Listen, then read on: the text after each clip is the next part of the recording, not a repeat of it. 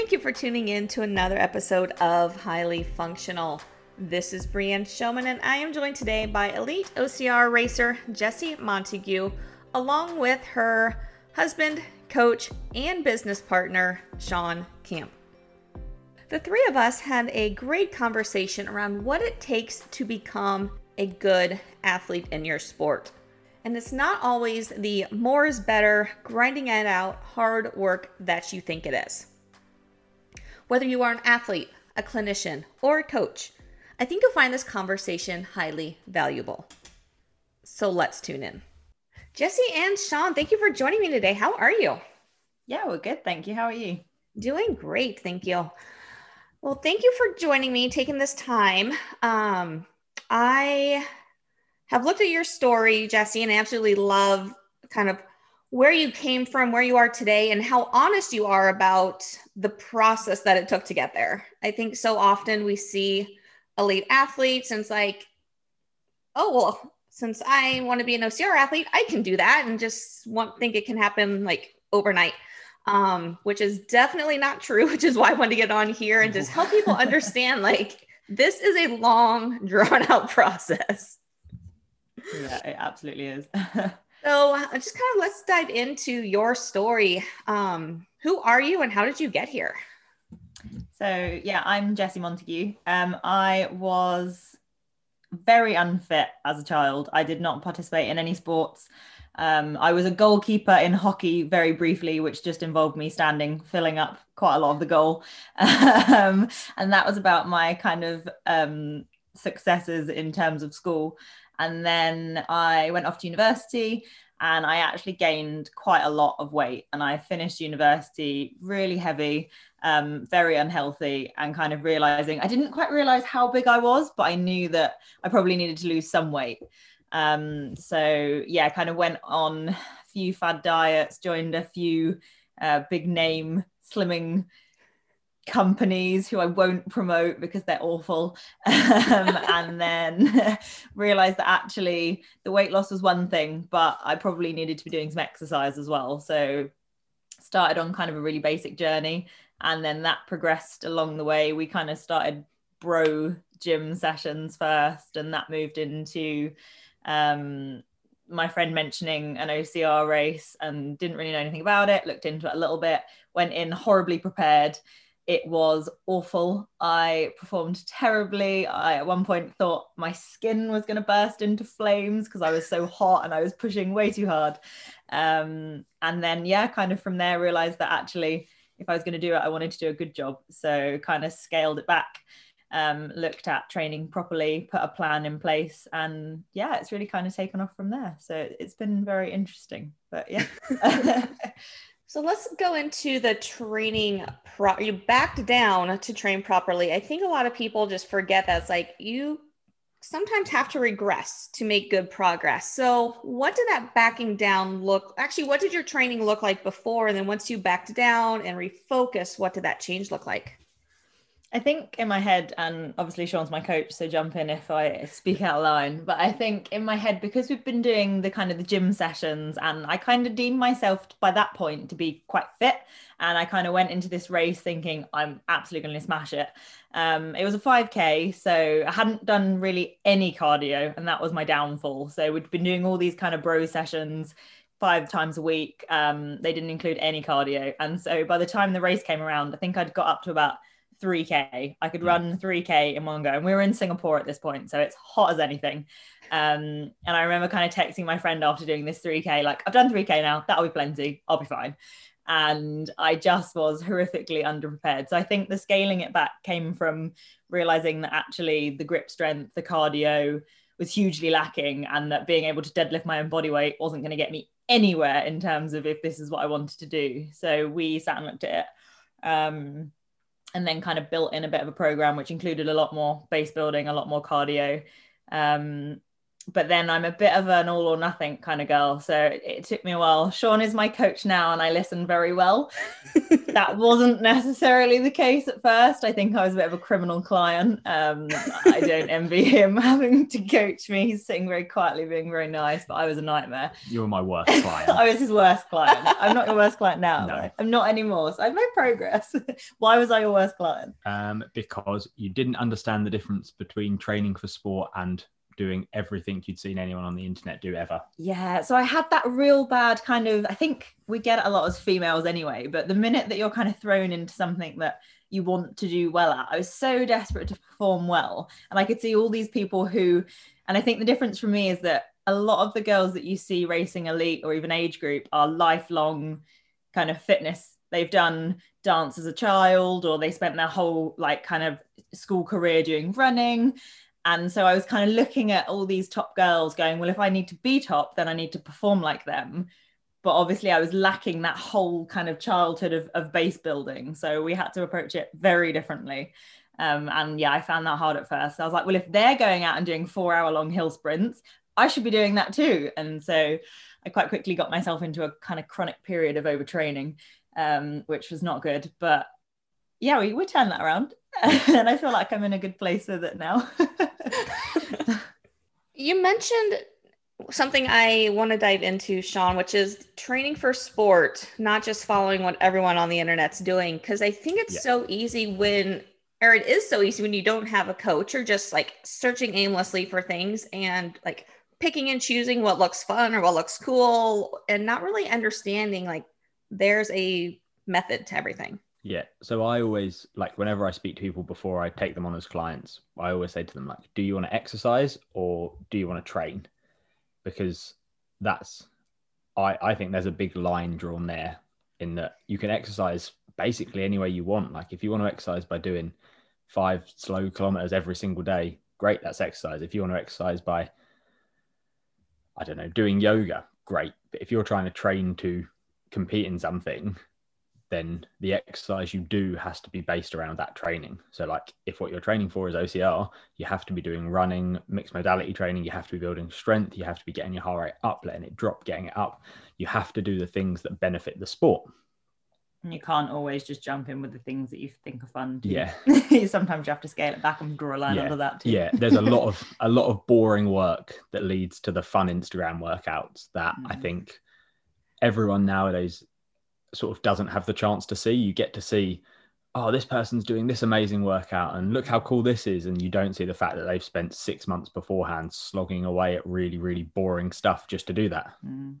Actually, just funny you say that. I just wrote a blog post a couple hours ago and pretty much put that like, you have to do the boring stuff, the unsexy social media stuff.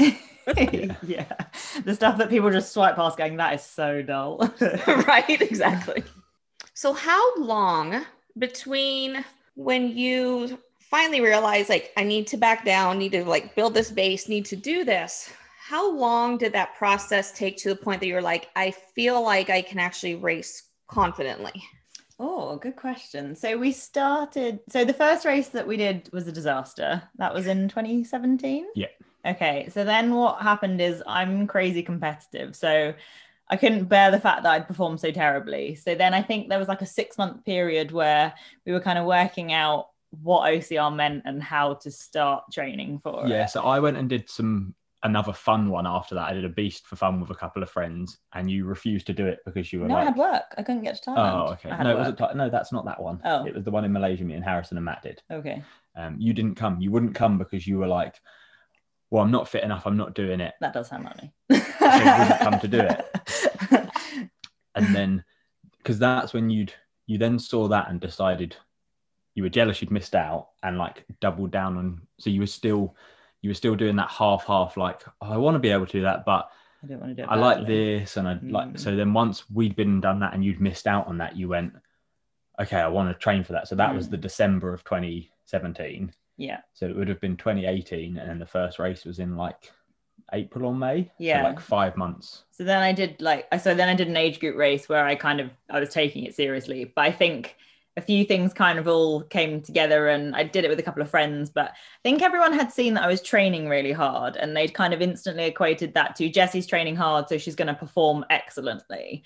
But I think it's funny that you talk about kind of confidence. I, by the time I got to the start line, I was an absolute wreck. Like I hadn't slept properly the whole week before. I think because everyone, and like I'm really kind of I pushed myself quite a lot as well. So I built all these expectations up and these pressures myself, and they were being kind of doubled down on by everyone around me at work, at home, who was then like, you, you've been putting all this work in, so of course you're going to smash it. You're going to win. It's a shoe in. There'll be no worry at all.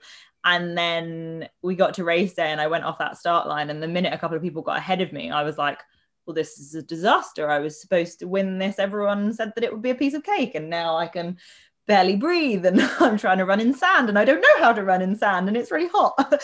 um, and so that was really interesting. I think the mindset is is 90% of the battle for me anyway. So I actually crossed the finish line on that race in fourth. And I don't know how you feel about fourth place. For me, fourth place is the worst place you can come in a race. I agree. It just sucks. so I think I crossed that finish line in fourth and I was like, right, that will no, that's not gonna happen.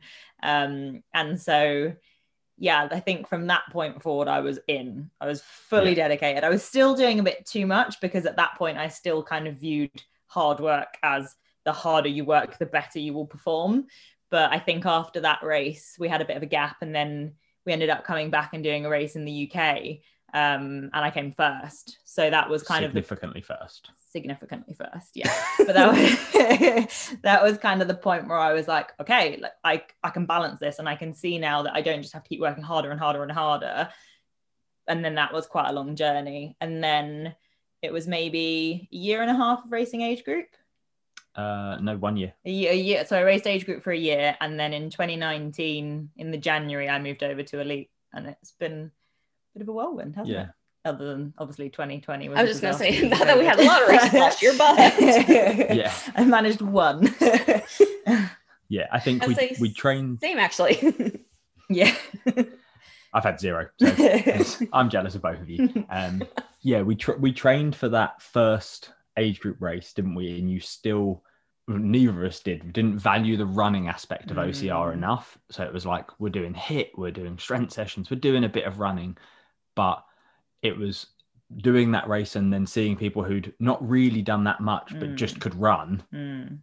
getting that first, second, third spot because they just ran more. And that really highlighted the lack of experience I had. Like going into that Spartan the year before was literally the first time I'd ever run at all 500 meters. So I think that kind of highlighted that.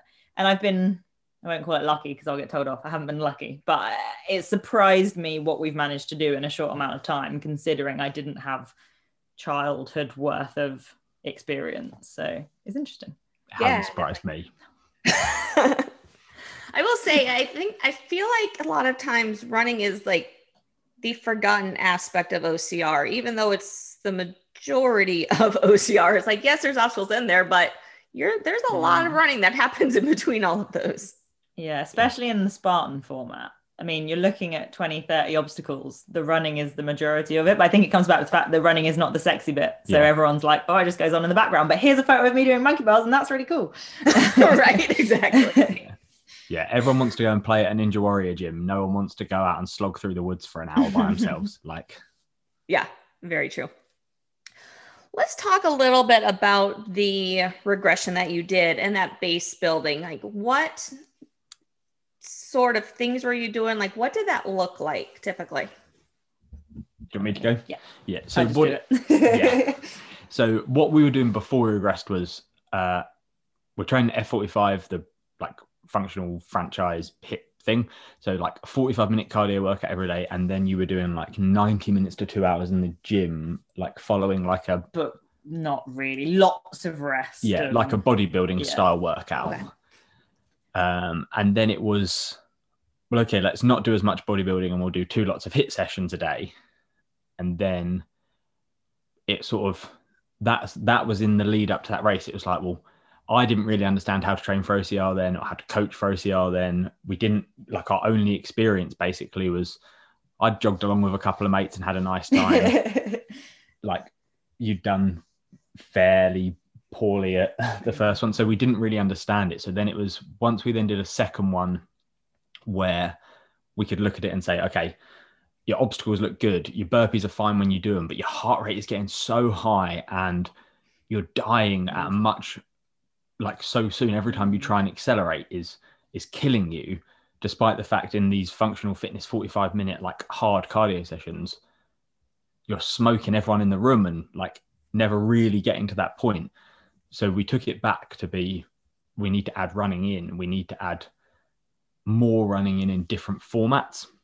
So a lot of what we did would be it's i mean it's still the same format now like and anyone i've coached will tell you the same. We do speed work we do longer runs and we do like some easy mixed running with ocr type work and if people and like um, i always say to everyone like if you want to go out for 20 minutes a day and do a really easy run that helps but mm. you don't don't need to, but like lots of people go out for that run or go sit on a bike for an hour and just do that easy, very low level cardio mixed with the really high stuff. the stuff that works, the stuff that I think works. Yeah.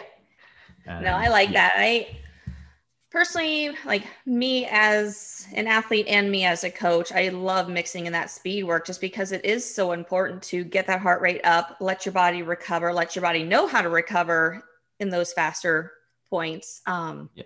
So yeah, I totally value that the speed work that's done. Definitely. It's also super important because until you've tried to go balls to the wall and then run into a set of monkey bars, you have no. You could do monkey bars a hundred times over. If you haven't sprinted into monkey bars, then when race day comes around, it is not good. yeah, yeah. I say I've seen some fit, strong dudes just never mix their stuff up, and fall apart. Like, mm. watched a guy that I know climb a rope a hundred times, not be able to climb a rope because he never climbed a rope after he'd run. Mm. Like, it's just not training for the sport you're doing is is what yeah. what makes you good at the sport. Like, yeah, and that's a, a great point that is often forgotten too is that mixing it up for that purpose like you need to be able to do these obstacles under fatigue the other thing i see too a lot of times with people who get a lot of cramps in their calves with with racing but like have no issue with just running and getting cramps is not being used to that jumping with plyometric standpoint with the running and pairing that together because they don't train that together too. Mm-hmm. So there's a lot of aspects to that we really need to think about with performance. Yeah. And trying to think about them beforehand. I think the barbed wire running into barbed wire is my nemesis. And it took me a good while. There was one race where they'd put the barbed wire up the hill and we just never practiced that because why would you? And i remember kind of running into it thinking okay it's good and like side shuffling up this hill and then trying to run at the top of the barbed wire and my legs and my hips were just like nope you you can't do that anymore. You you can no longer run. So work that out now. And then you're like okay after this i'll add that to the list. We need to do more of that in training. Right sorry, yeah, I was when I did my SGX qualification, I was lucky enough that Joe Di, I don't know, he works for Spartan anymore, was in Asia, and so I got to do it in person with him. Uh, and one of the things he said that sort of made so much sense, and when you hear it, you're like, yeah, obviously, was like so many people that cramp during races cramp because they've never been in that position before. Mm. So saying like if you've never crawled, of course you're going to cramp when your body's in like like in effectively shock. coming into shock. Yeah. and then you're like, now crawl, now run, now crawl, now run, now jump on a wall, now dangle. And he was he said, like, if you don't do it, you're gonna have problems with it. And if you do it, you shouldn't. And from that, like that sort of extrapolates out to everything in in fitness. If you haven't done it, it's going to cause a problem when you have to do it. Mm. Which Absolutely. is the beauty of our sport, right? Because it makes training so much fun. it's so true, though. I mean, what other I mean, granted there are probably other sports, but like there's not many sports that are so varied and you have to train for so many different things that you can really keep every single day of training just really fun and different. Yeah. I always think that because I look at kind of strict runners and I'm like, oh, my mileage, I don't know how people can hit kind of 100 kilometers, 100 miles a week with their running. Sean's always like, well, because you're doing 10 other things as well. But actually, that's the bit that I really enjoy. I like looking at my training for the week and going, okay, cool, I've got a speed session, I've got this, I've got some strength work. I think if it was just go and run and then run some more. I'd end up getting pretty bored pretty quickly. So that's I think that's what I, I enjoy about it. How many races do you run? Well, obviously last year was weird. 2019. How many races did you run? Um, good question. We were very lucky. So we were living in Singapore, which so Singapore itself probably had one or two a year. Yeah. But we were so well connected and quite lucky that we had the opportunity to travel at weekends. So there was Thailand, there was Malaysia. Like we had access to quite a lot of going on. I reckon in 2019, I've got my stats somewhere, but maybe kind of 15 races. Yeah, around there. I like to look for little things if we can fit them in as well. So I did a I did a, a vertical marathon on my birthday just because how else would you celebrate your birthday? and, and then I decided that actually I wanted to know whether my body could complete a 50 kilometer race too. So I went and did a 50k trail race as well. So it's nice to I think that's what's good if you can fit them in. Spartan and, and OCR takes priority, but kind of always looking for ways to. Mm. Sean, can I squeeze this one in here too, please? so, but yeah, I would say between 10 and 15 yeah. races okay. in 2019. I think it's good too to not that OCR isn't fun to do, but it's always good just to throw those random, just fun events in because we can't just always go out and compete all the time. We need to also add those things that are just like, well, let's go do it and have fun with it and have like essentially like less stress on the mind with it. Hmm. And it's interesting to see like oh my god a six minutes vertical marathon opened my eyes to the fact that actually when i was doing my hard sessions i was not pushing. Like you have not pushed until you've run upstairs for six and a half minutes. That sounds fun. Horrible. It was horrible. Brutal and yet fun. Um there's a trail here in colorado that i was going to go to this past year but they shut it down Oh. So I'm going to go next year, but um, it's base. It's a, I think it's three miles total, but a mile of it is straight stair incline. But, wow, that sounds fun. and they actually have a like halfway up. They have something called the bailout trail for those people who like don't want to go any further. I enjoy that. At least you don't have to then do like the really embarrassing walk of shame when you're like, actually, I can't go. I'm going back down. You take them right. off to the side. That's a good idea. exactly. uh, the reason I wanted to ask about how many races, though, is because I think it's important to point out that like more racing isn't necessarily a good thing. Like we always see people in the OCR role, the amateur athletes just doing it recreationally who want to race every weekend. Their goals like 30 trifectas or, you know, whatever that big number is. And it's just not a productive, healthy, good thing to do for your body. Like I don't really know which way to direct that, mm-hmm. but like there's a reason to go out and race, but there's also a reason to focus on those races, if that makes sense. Yeah, and I think that's a really interesting point. I think it comes back to why you're doing it. Like we've got quite a lot of friends, especially in Asia, who actually they would race every weekend if they could. And I think actually for some people it's fine because if you're just going to kind of hang out with friends and that's your community, then that's very different to the pace is going to be very different. You're not pushing your body to an extreme. So if it's a social event for you, I'd say you could definitely add in a few more yeah. if you're just doing that to get around. And then I guess it comes down to we talk about kind of A and B races and even C races. And D.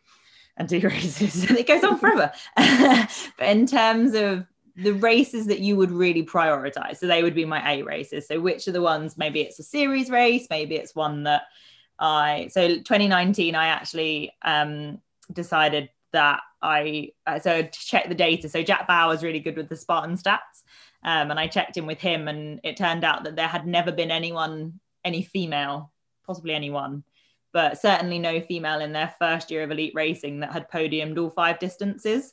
So I got a stadium in the January, and then a super and a sprint.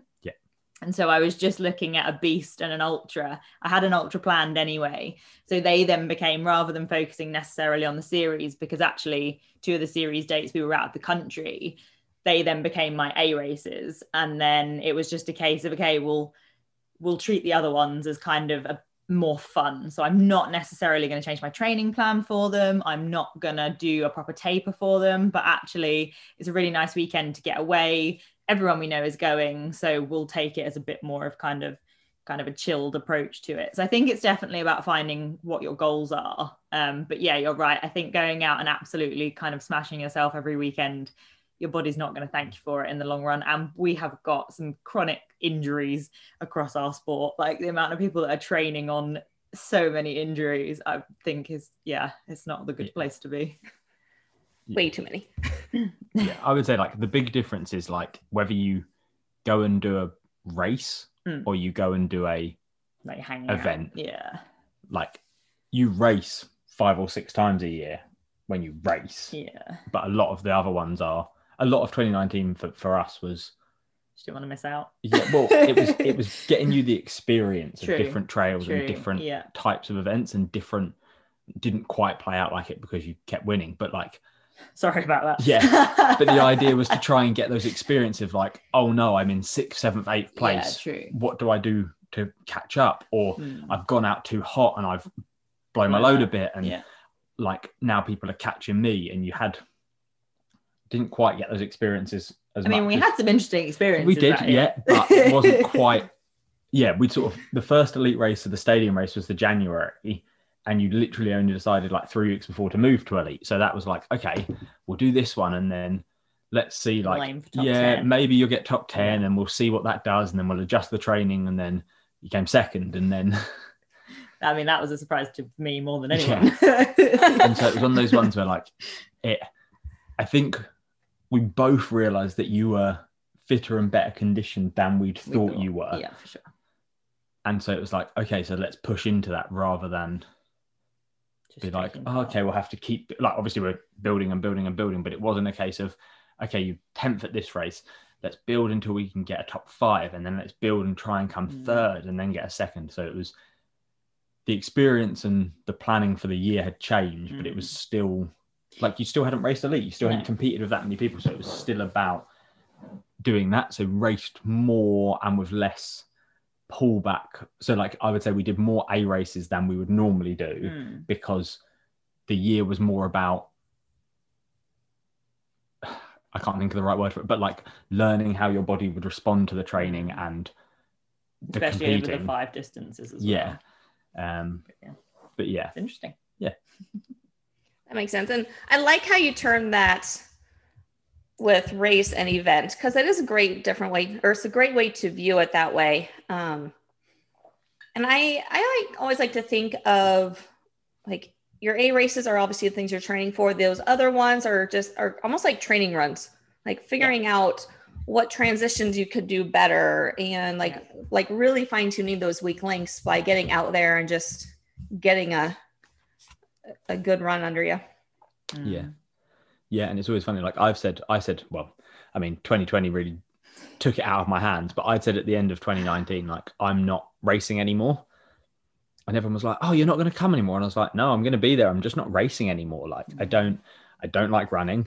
I'm like six foot two, hundred kilos. Like, I'm a big dude. And like, I'm beating lots of like fitter people than me, but I just haven't got that drive to try and beat. Like, we did, an, I did two ultras and I dropped down to like sub 90 for the first time in my life and was like, I'm weak. I feel a bit shit. Like I look a bit shit. I've got no interest in trying to do this to be competitive. So I'll just do it for fun. But yeah, for me, I was like, I'm not racing anymore. And everyone sort of was like, Oh, so you're not going to come anymore? And I was like, No, I'm just, I'm not training and trying to win anything. I'm just going to be there and I'll do it. And if I do well, I do well. If I don't, I don't. Like it is what it is. But yeah, I think it, it changed my training Mm. because of that. I think it's nice that you've got the coaching side of things Yeah. now to focus on as well. Well, I think too, like I run open a lot, partially because it allows like allows me to play around on obstacles, especially if new ones come in or like it's just one I struggle on. It's like why not do it a couple times, three, four times, and just like Yeah. figure out how to do better at it, or Mm. you know, and so like I personally like to do that more than actually like race them. Yeah, and Open's gorgeous. We take a lot of people around. We're like playing the game of how many people can we get into OCR. So like we like to go and do. We normally do race in the morning, and then we have a team of people. So like we've got my dad doing a couple, we've got friends who we've convinced to do them. And that's where you're kind of like, this is why we're here. It's that community spirit, it's the doing it together, it's the having a play around, doing the rope climb in a few different ways. Um, yeah, I think that's the real beauty of having mm. that option as well. Now let's take a quick break to talk about Equip Foods. Equip Foods is a supplement line, but what I really love about them is their products are made with 100% real food products. There's no fillers, there's no chemicals, there's nothing artificial in it. So, everything that you are putting into your body when you consume their products is good for you. And they don't just have the normal protein and pre workout type supplements, they also have products for decreasing inflammation, for joint health, for circulation, for all sorts of things that just help you be an overall healthier person. So go check out everything Equip Foods has to offer at equip, E-Q-U-I-P, foods.com. And at checkout, if you use code FIX15, that is FIX15, you can save 15% on your order. You can also get a link to Equip Foods and all my other partners at getyourfixpt.com slash partners. And now let's get back to our conversation. So, what does obviously this year still a little up in the air, but what does this look year look like for you with your training? Oh, good question. I hmm, I've been very hesitant to put anything in. I think I spent 2020 kind of going, well, this is cancelled, but this. Okay, well, that's cancelled, but this instead. And okay, well, I'll just move that one to here. And things would just, it was just disappointment after disappointment. And it just, it really bummed me out. And I think, so we actually moved. So we were in Singapore and then we moved back to the UK in August. So I had, a list as long as my arm of kind of races and places I want to visit. So the more that they then well initially they were being pushed out of like when we would still be there. So that was sad because i was like oh now i'm not even in the country and they're still going to be going on. And then obviously they all just got cancelled entirely. And then yeah it was just so disappointing. And i think for me like I say, mindset is so important. So it was better for me to kind of self protect and kind of say, I'm going to be really sensible with this. I'm going to have some very low expectations of what's going to happen. Um, and actually, we managed to get a few trail races in, didn't we? Kind yeah. of to the towards the. So I managed to do. I did a race, a Spartan in the Philippines in February, which was fantastic.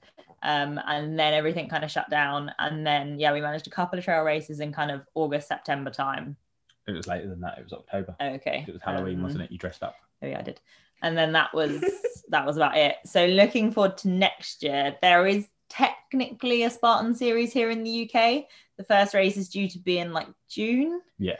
So if that happens, I'll definitely do that. I'll be focused on the series um, for sure. At the minute, I'm a bit hesitant to kind of put my focus onto that because I just don't want it to be cancelled. So at the minute, there is nothing set in stone. No. We're training. Uh, I think I'm very lucky. I know that a lot of people, like, we're in lockdown here at the minute, and it's not the first one we've been in. And I know that lots of people kind of get into a bit of a slump. I am very lucky that my training doesn't seem to be affected by that, like lots of things do. But for me, that's my kind of downtime and my happy place. So I'm really grateful that I don't seem to have struggled with that. We're still ticking over quite nicely. Mm. We've hit a few PBs. Um, and so for me, I'll just kind of keep. I had a lot to work on anyway, um, especially when it came to kind of UK terrain and the pros here, the girls here are so fast. so I knew I had a lot of work to do. So I was kind of expecting to come back and again, kind of aiming for top 10, aiming for some quite sensible goals anyway. So I guess if you flip it into a positive, it's given me some time to address that. I'm a lot more confident on the trails here. So we'll basically just keep an eye on the UK, keep an eye on Europe, um, kind of get to what we can. But yeah, I'm a bit bit wary of giving yeah. too many big goals just yet because this year is a disaster.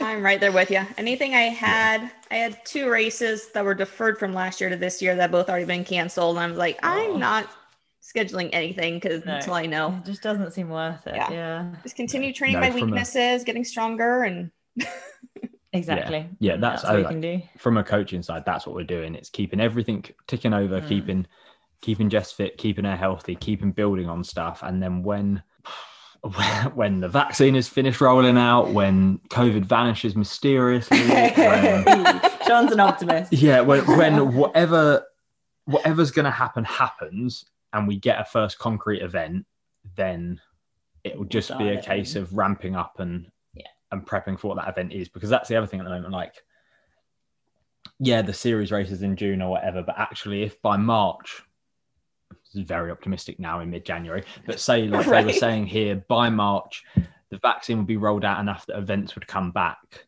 It might then be a case of okay, we've not competed properly since October. If there's an event in in April, whatever, Need to get it under your let's belt. just do it. Let's Mm. get that competition back. And it's like it might be a road race or a trail race or a small, like functional fitness competition, just something to do a few competitive things. get the pre-race fear. Yeah, yeah, to burn out the fact that you haven't really competed for, like, although we're saying we've raced, you haven't competed since February. It's a year No. nearly. So well, yeah, because road races don't count in my eyes. No. but yeah, like when you haven't been on that start line and you haven't been trying to beat people for a long time, you get nervous and Mm. you want to see that's where you really can test where you're at as well. Mm. So yeah, it'll be once the world sorts itself out and we know what's going on. And try not to then sign up for every race and get a load of Yeah. injuries. well, that's the thing too. Is like a lot of times, and that's what I was worried about with 2020. And I'm glad it. I'm kind of glad it turned out like it did. So a lot, a lot of things were just canceled. But I'm like, it was going to like take this whole year of spread out things to like stick it in four months. And like, you can't yeah. do that and not get injured. Like, this is not Yeah, okay. sure. And I think we'll probably see that. Like, I'm very lucky in that having a coach because I can. Even today, I went to do some hill repeats today after our, we did a gym workout, and then I was like, "Well, I haven't done much elevation this week, so I'm just going to go and do a couple of hill repeats."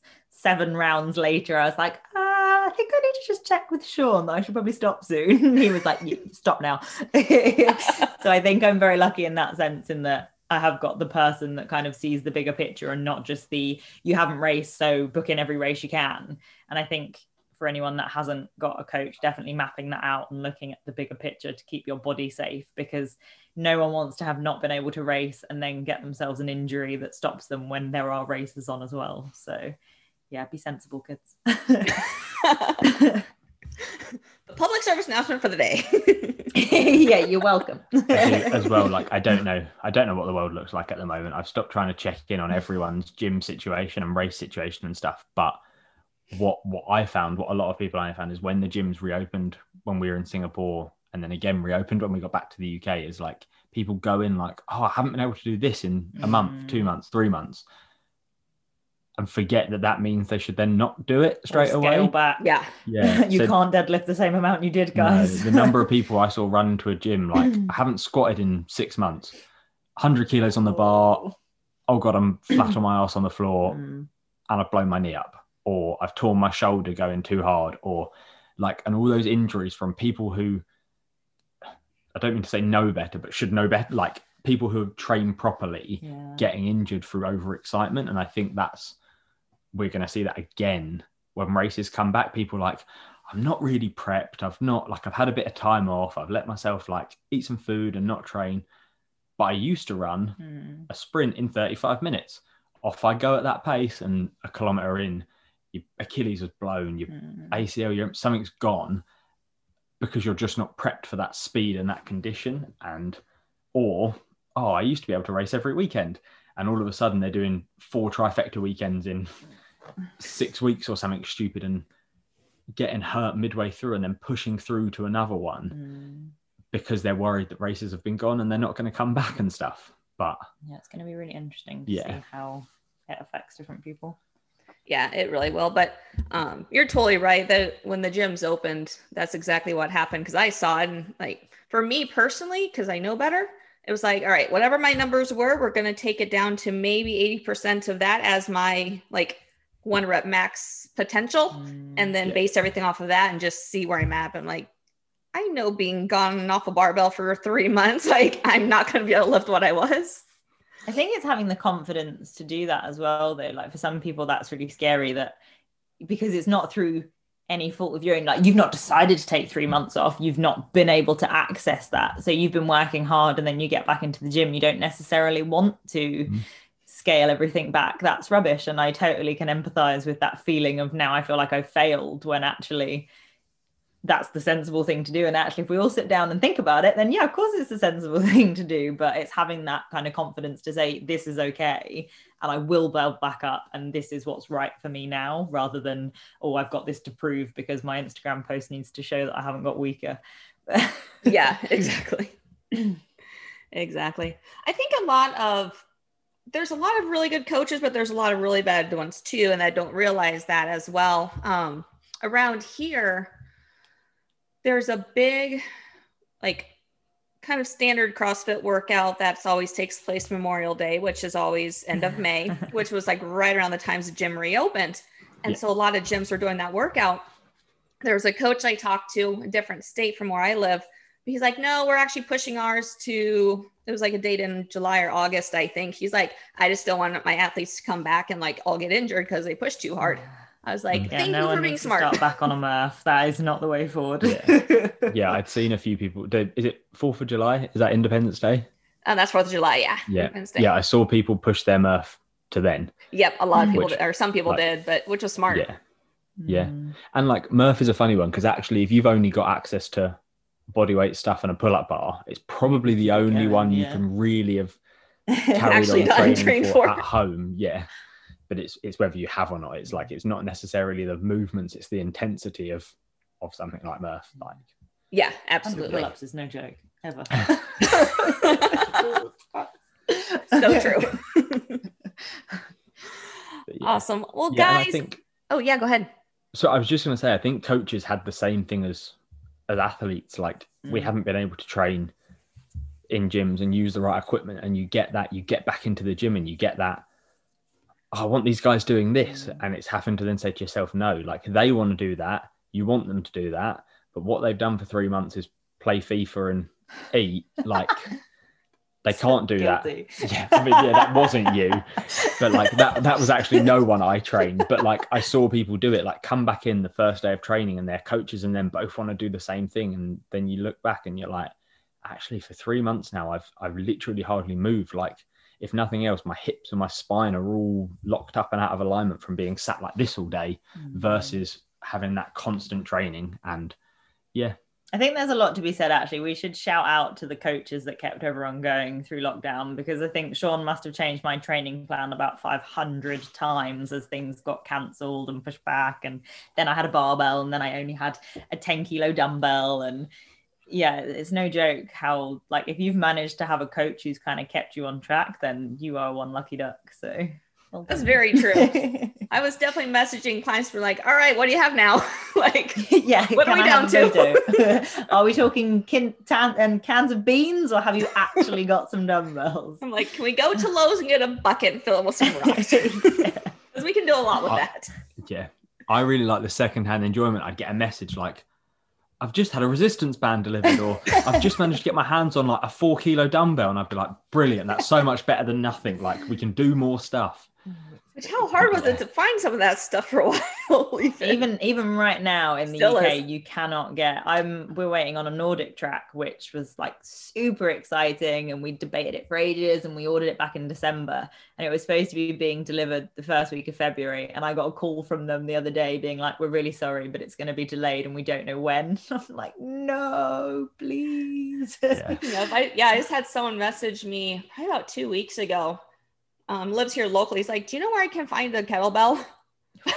like, nope. it's like no job. Unfortunately, I don't like look for some gyms that might be closing down. yeah, that's yeah. what we've been saying. Well, so. yeah, like yeah, it's the gyms that haven't made it through that might yeah. be selling off their gear. Is, uh, but there's like I don't know if it's the same in the US. The premium on equipment at the moment is unreal. So I'm yeah. I put myself on the wait list for a Concept Two rower, mm. which is fun. It's 15 weeks from now, so be looking forward to getting that sometime in April, May. um, but so I thought I'll have a look for some secondhand ones, see if people are selling theirs off, seeing if people have wanted rid, and like a brand new one from concept with a two year warranty and like all the stuff is about 860 pounds. I've seen people selling them for up to 1500 It's just a like used like 20,000 kilometers road on them and they've doubled the cost. And you know, and you're like, You suck. yeah, People suck. people are really finding an excuse to, to be terrible people. There they are. That's sad. Very unfortunate. but yeah, Anything that comes to mind that we haven't talked about that you feel is really important to point out from either an athlete or a coaching standpoint? Oh, good question. I think it becomes a work on your balance. Recovery is really important. I don't know that like we've kind of talked about training and the importance of that, but it really is that recovery time is when you will make those gains. And I think be willing to trust that. Like I think for a while I was really scared that any time off was kind of a sign of weakness and a, and that was a real problem. Um, it really is the time your body needs to recover to be able to kind of put any progress forward from there um, I think the other thing I'd say is make use of the community. I think for me, when I first started, moving to elite was a really scary thing.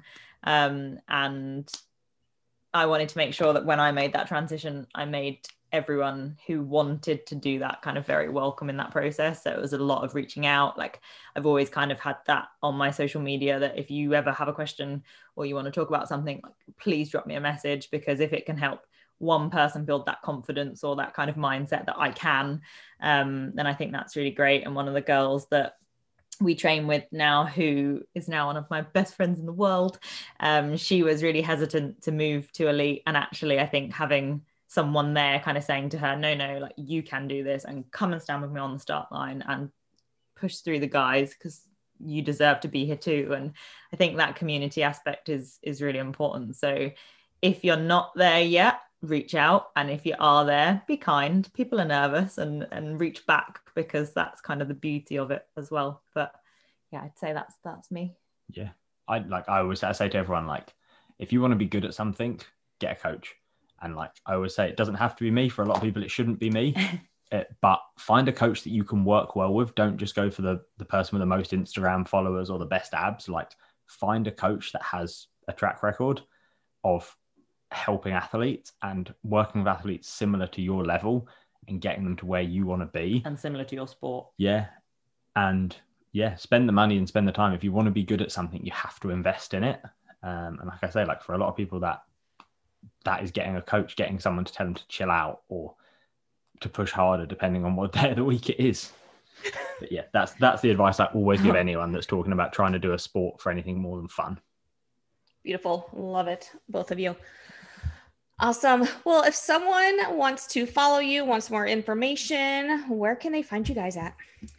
Oh, good question. So we are we are Team Grit OCR as a couple. So we set up um, a bit of an OCR community a couple of years ago now. Um, so they can either find us at teamgrit.ocr on Instagram or literally just Google Team Grit OCR and our website will come up.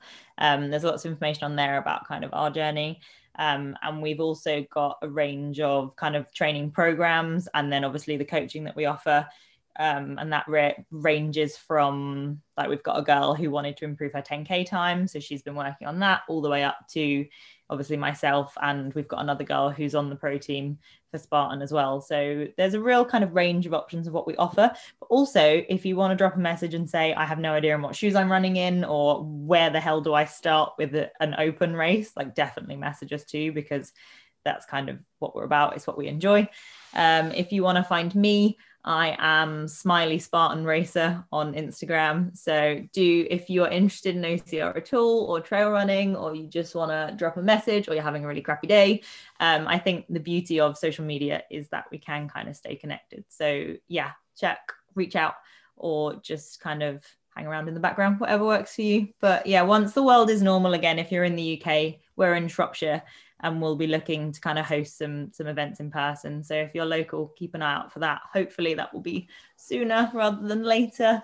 Um, but yeah, we will see, and then they can find you. Yeah, I mean they can find me. Uh, I'm terrible with social media. Um, if, if like if you want to find me, it's I think my Instagram. I don't kind of remember my Instagram. Silverback Spartan. underscore Spartan. Yeah. Something Spartan. Yeah, like Find me, and then you'll find him. yeah. Obviously, feel free to message me and chat to me and stuff. But I yeah, I'm pretty bad with social media. So Just message me. just yeah, you're better off messaging the Team Grit page or Jesse, and then anything that I need to know, she then passes on to me, and I don't just miss it and forget about it. Awesome. Well, thank you again, guys, for your time. I greatly appreciate it. You. It's been awesome. It's been fun. I really hope you enjoyed that conversation. And before I close out, I have two questions for you. Do you feel like you're in a plateau with your progress? Or do you feel like you're stuck in an injury cycle? Both of these issues are very common, and both of them can be fixed very easily. Most often, both of these issues come down to how you're training, or more importantly, what's missing in your training. By figuring out what's missing and adding that in, your training performance will improve, your racing performance will improve, and your injury cycle will break. I invite you to get on a free 30 minute consultation call with me to discuss what's going on with you, your life, your training, so we can really figure out what needs to be done to improve that. So head over to bit.ly, bit.ly slash ask the OCR doc to book a free call with me. Thank you again for listening today. I greatly appreciate it and I hope you enjoyed this conversation. And until next time, let's go out and be highly functional.